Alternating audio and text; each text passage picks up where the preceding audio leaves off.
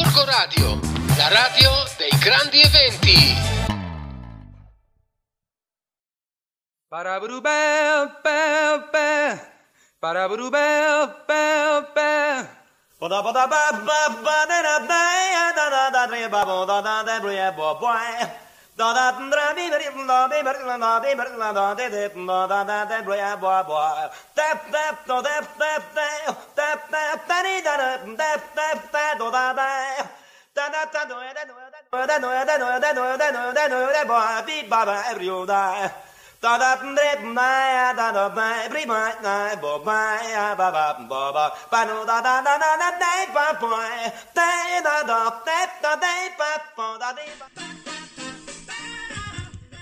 Buongiorno e benvenuti alla quinta puntata di Incipit, Parole e Musica, un romanzo e due brani musicali legati tra loro. Aprono la puntata di oggi Ramones con Rockaway Beach. Il libro di oggi è Kafka sulla spiaggia di Murakami Haruki, edizione Inaudi. A chiudere i Rolling Stones con Wild Horses. Vi ricordo che la sigla è Scat Duet di Lelio Luttazzi e che troverete tutti i riferimenti della puntata di oggi sulla pagina Facebook di Gorgo Radio. Buon ascolto!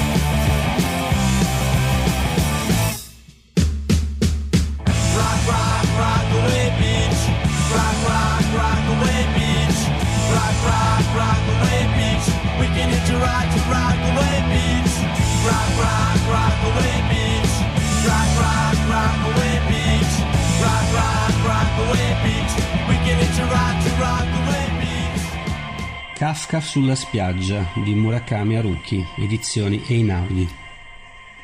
Il ragazzo chiamato Corvo. E così il denaro sei riuscito a trovarlo? chiede il ragazzo chiamato Corvo. Il modo di parlare è il solito, un po' strascicato, come di uno che si è appena svegliato dopo una lunga dormita e ha i muscoli della bocca ancora intorpiditi, ma il suo è solo un atteggiamento, in realtà è perfettamente sveglio, come sempre. Io annuisco. Quanto?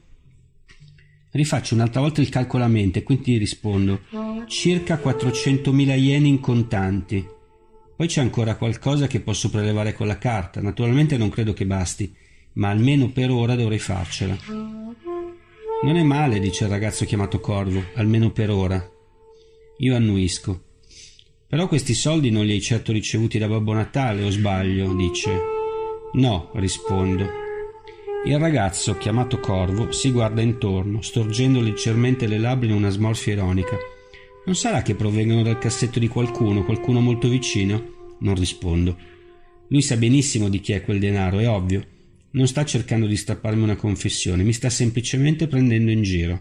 Beh, pazienza, dice il ragazzo chiamato Corvo. Quei soldi ti servono, ti servono davvero, devi averli. Qualsiasi mezzo è lecito. Chiederli, prenderli in prestito di nascosto, rubarli. In ogni caso sono soldi di tuo padre. Con quelli, almeno per ora, ce la farai. Ma quando avrai finito quei 400.000 yen, come hai intenzione di muoverti? I soldi non crescono spontaneamente nel portafogli come funghi di montagna. Avrei bisogno di mangiare, di un posto per dormire. A un certo punto i soldi finiranno. Ci penserò quando sarà il momento, dico. Ci penserò quando sarà il momento, ripete il ragazzo come soppesando le mie parole sul palmo della mano. Io annuisco. Vuoi dire che cercherai un lavoro o qualcosa del genere? Forse, dico. Il ragazzo chiamato Corvo scuote la testa. Ma quando imparerai qualcosa sulla vita? Come pensi che un ragazzo di 15 anni in un posto lontano e sconosciuto possa trovare un lavoro? Se non hai neanche finito la scuola, chi ti darebbe un impiego? Arrossisco leggermente. Sono uno che arrossisce subito. Ma lasciamo perdere, dice il ragazzo chiamato Corvo. Non è il caso di fare un elenco dei problemi, prima ancora di cominciare. Ormai hai fatto la tua scelta, adesso si tratta solo di metterla in pratica e comunque sia è la tua vita. Alla fine sei solo tu a dover decidere. Sì, comunque sia, questa è la mia vita. Ma d'ora in avanti, se non diventi piuttosto, non ce la farai. Faccio del mio meglio, dico. Certo, dice il ragazzo chiamato Corvo, in questi ultimi anni ti sei rafforzato molto, non si può negare. Annuisco.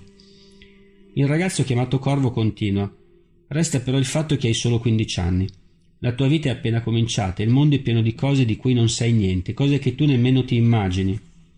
Siamo seduti come al solito l'uno accanto all'altro sul vecchio divano di pelle nello studio di mio padre. Al ragazzo chiamato Corvo questa stanza piace. Mi piacciono molto tutti i piccoli oggetti che ci sono. Adesso gioco con un fermacarte di vetro a forma di ape che ha tra le mani. Naturalmente, quando mio padre è in casa si tiene alla larga. Però qualsiasi cosa succeda, dico, devo andarmene di qui, su questo non si discute. Lo credo anch'io, conviene il ragazzo chiamato Corvo. Posa il fermacarte sul tavolo e incrocia le mani sulla nuca. Però non pensare che questo risolverà tutto, non per raffreddare il tuo entusiasmo, ma anche se vai più lontano che puoi, non è detto che riuscirai davvero a fuggire da qui. Secondo me è meglio non fare troppo affidamento sulla lontananza. Ci rifletto per un istante. Il ragazzo chiamato Corvo tira un sospiro, chiude gli occhi e si preme le palpebre con le dita. Facciamo il solito gioco, dice parlando nel buio. Va bene, rispondo. Chiudo anch'io gli occhi e tiro un lungo respiro profondo. Sei pronto? Immagina una terribile tempesta di sabbia, dice. Dimentica completamente tutto il resto. Seguendo le istruzioni, immagino una terribile tempesta di sabbia. Dimentico completamente tutto il resto. Dimentico perfino chi sono, divento uno spazio bianco. Subito alcune visioni mi affiorano alla mente. Come sempre io e il ragazzo sul vecchio divano di pelle nello studio di mio padre dividiamo quelle visioni. Qualche volta il destino assomiglia a una tempesta di sabbia che muta incessantemente la direzione del percorso, comincia. Qualche volta il destino assomiglia a una tempesta di sabbia che muta incessantemente la direzione del percorso. Per evitarlo cambi l'andatura e il vento cambia andatura per seguirti meglio. Tu allora cambi di nuovo e subito di nuovo il vento cambia per adattarsi al tuo passo.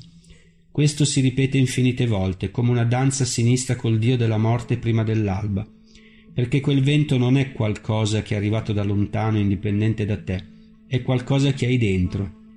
Quel vento sei tu. Perciò l'unica cosa che puoi fare è entrarci in quel vento camminando dritto e chiudendo forte gli occhi per non far entrare la sabbia. Attraversarlo un passo dopo l'altro. Non troverai sole né luna, nessuna direzione, forse nemmeno il tempo. Soltanto una sabbia bianca finissima, come fosse fatta di ossa polverizzate, che danza in alto nel cielo. Devi immaginare questa tempesta di sabbia. Immagino questa tempesta di sabbia, un vortice bianco che sale dritto verso il cielo come una fune. Usando tutte e due le mani mi tappo con forza occhi e bocca per impedire che quella sabbia finissima mi entri nel corpo la tempesta si avvicina sempre di più, punta verso di me. Non mi ha ancora raggiunto, ma già sento sulla pelle la forza del vento. Da un momento all'altro potrebbe inghiottirmi. Poi il ragazzo chiamato Corvo posa piano una mano sulla mia spalla. All'istante la tempesta di sabbia si dilegua, ma io resto a occhi chiusi. D'ora in avanti tu devi diventare il quindicenne più tosto del mondo, in qualunque situazione, non puoi fare altro se vuoi sopravvivere. E per farlo bisogna che tu capisca che cosa significa diventare veramente un duro, intesi? Resto in silenzio. Vorrei addormentarmi così, dolcemente, con la mano sulla spalla, un lieve sbattere d'ali mi arriva all'orecchio. Mentre scivolo nel sogno il ragazzo chiamato Corvo continua a sussurrarmi Stai per diventare il quindicenne più tosto del mondo. come se mi imprimesse nel cuore un tatuaggio con inchiostro blu scuro. E naturalmente dovrai attraversarla, quella violenta tempesta di sabbia. È una tempesta metafisica e simbolica, ma per quanto metafisica e simbolica lacera la carne come mille rasoi. Molte persone verseranno il loro sangue, e anche tu forse verserai il tuo, sangue caldo e rosso che ti macchierà le mani. È il tuo sangue, anche il sangue degli altri. Poi quando la tempesta sarà finita probabilmente non saprai neanche tu come hai fatto ad attraversarla e uscirne vivo, anzi, non sarai neanche sicuro se sia finita per davvero, ma su un punto non c'è dubbio, ed è che tu uscito da quel vento non sarai lo stesso che vi è entrato. Sì, questo è il significato di quella tempesta di sabbia. Quando verrà il giorno del mio quindicesimo compleanno scapperò di casa e andrò in una città lontana e sconosciuta a vivere in un angolo di una piccola biblioteca Naturalmente a raccontare tutto per filo e per segno ci metterei almeno una settimana, ma a voler sintetizzare al massimo l'intera vicenda si può riassumere così. Quando è venuto il giorno del mio compleanno, sono scappato di casa e sono andato in una città lontana e sconosciuta a vivere in un angolo di una piccola biblioteca. Forse potrà sembrare una specie di fiaba, ma non si tratta di una fiaba, da nessun punto di vista.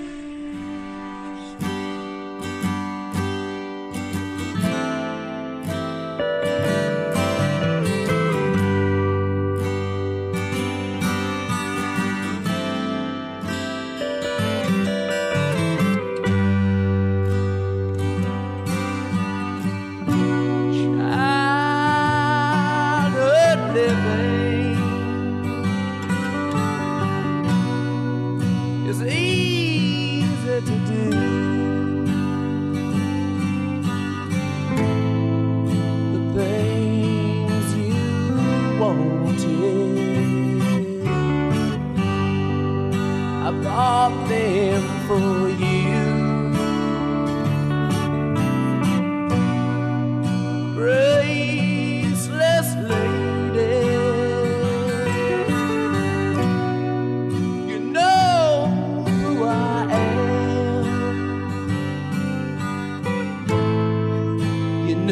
I can't let you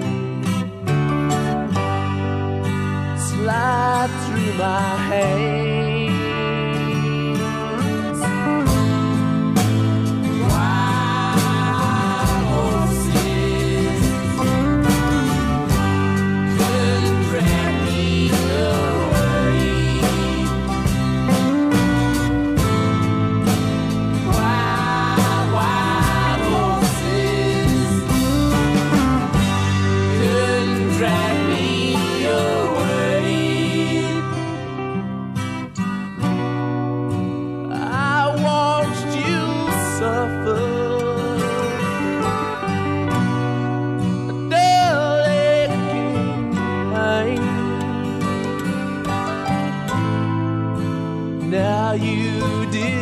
Decided